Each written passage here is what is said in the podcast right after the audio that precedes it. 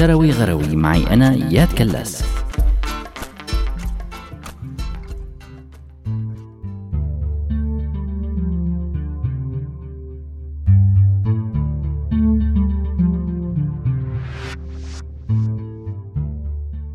كان من زمان يقولوا الحيطان إلها أدان بس اليوم ما صف شي ماله أدان عيون ودماغ كمان. بنيسان 2018 شفنا كلنا قضية فيسبوك اللي شغلت الرأي العام العالمي. واستدعت مساءلة صاحب الشركة قدام لجنة خاصة بسبب الشك باستخدام المعلومات الشخصية لمستخدمين وسائل التواصل الاجتماعي لأهداف سياسية. لكن في فضيحة تانية وما أخذت نفس الضجة. كانت مع شركة أمازون ويلي ما أخذت أبعادها عالميا لأنه الشركة رغم ضخامتها ما عندها مدخل على نفس العدد من الناس يلي عندهم إياه شركة فيسبوك. فالتقرير اللي طالعته شركة بلومبرج بيقول انه شركة أمازون عم تتجسس على مستخدمي جهاز أليكسا واللي بشكل طبيعي مزود بالمساعدة الصوتية. وحسب تقارير لفرانس بريس فأمازون عم تسمع آلاف المقاطع الصوتية لعملائها واللي سجلها الموظفين بالشركة. والشغلة الخطيرة إنه هي التسجيلات بتكون مربوطة باسم العميل ورقم جهازه التسلسلي وحتى رقم حسابه عند أمازون وأحيانا رقم حساب البنك. والمثير حتى للغضب إنه الموظفين تبع أمازون حسب التقرير بيسمعوا نفس تسجيلات العملاء وبيتبادلوا بين بعضهم التسجيلات المسلية والطريفة واللي بشكل بدوره أعلى حالات انتهاك الخصوصية. بس هذا الشيء اللي ممكن يضايق الناس أو الأفراد هو بس قمة جبل الجليدي مثل ما بيقولوا. اليوم في أسئلة كتير حقيقية عن كمية المعلومات يلي بيمتلكها متصفح الإنترنت تبعك ويلي غالبا بيكون كمان موصول بالتليفون تبعك. كمية المعلومات هي وآليات استخدامها كانت مصدر قلق عند كثير من المتابعين والمهتمين أو ال geeks اللي مثلي.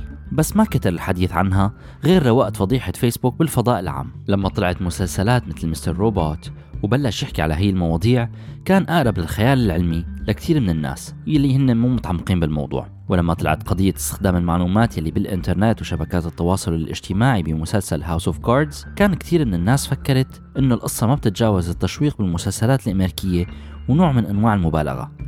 وبمسلسل ثالث تم تناول الموضوع بشكل أكثر فجاجة وصراحة واللي هو مسلسل Scorpions وهي فرقة من العباقرة تشتغل بمهمات خاصة وبحلقة من الحلقات بتحاول تنقذ الانتخابات الأمريكية من التدخل بآليات عدد الأصوات وبالتالي إنقاذ الديمقراطية الأمريكية. هذا الشيء كان فعلا محض خيال بس كل يوم عم نشوف إنه هذا الخيال عم يتحول شوي شوي الحقيقة اليوم بأمريكا صار مؤكد أنه صار في تدخل بالانتخابات الأمريكية باستخدام معلومات الناس على الإنترنت وبالتجسس ومن بعدها استخدام هاي المعلومات للتأثير على الناخب الأمريكي. واليوم الرئيس الأمريكي عم يتهم الصينيين بدعم اعدائهم الديمقراطيين الأمريكيين بانتخابات صارت أو الانتخابات الرئاسية يلي رح تصير. من جهة تانية صار في معلومات مؤكدة عن محاولات تدخل بالانتخابات الفرنسية وغيرها من الأخبار يلي اتهمت جهات متعددة بالتدخل بالتصويت على بريكسيت. بس هي الأخيرة لهلأ ما في أي تقارير رسمية عنها وإنما مجرد إشاعات.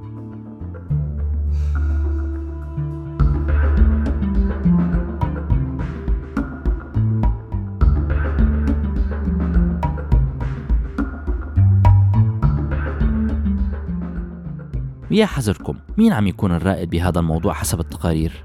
تماما روسيا فعلى سبيل المثال وبالشأن الأمريكي فالواضح من التقارير أن الروس بانتخابات 2016 ركزوا كثير من شغلهم لاستخدام الأمريكيين من أصل أفريقي واستخدموا الروس مجموعة من التكتيكات ليحاولوا يقللوا من مشاركة الناخبين الديمقراطيين عبر حسابات وهمية أو حسابات تحولت لحسابات مؤثرة. ومن جهة تانية اشتغلوا بشكل أكبر على إنستغرام بالتوجه لشريحة الشباب لحتى ما بس يأثروا على الانتخابات الحالية لا بل والانتخابات المستقبلية. أحد تقارير ال AFP اللي اقتبسنا منه بيحكي عن الموضوع بشكل مفصل أكثر وبضيف تفاصيل للتدخل الروسي يلي خلال السنتين يلي مضوا بين مجهود كتير مبذول من طرفهم بهدف التأثير على الرأي العام الأمريكي والعالمي وتغييره واللي بيشير التقرير كمان أنه لساته مستمر لليوم.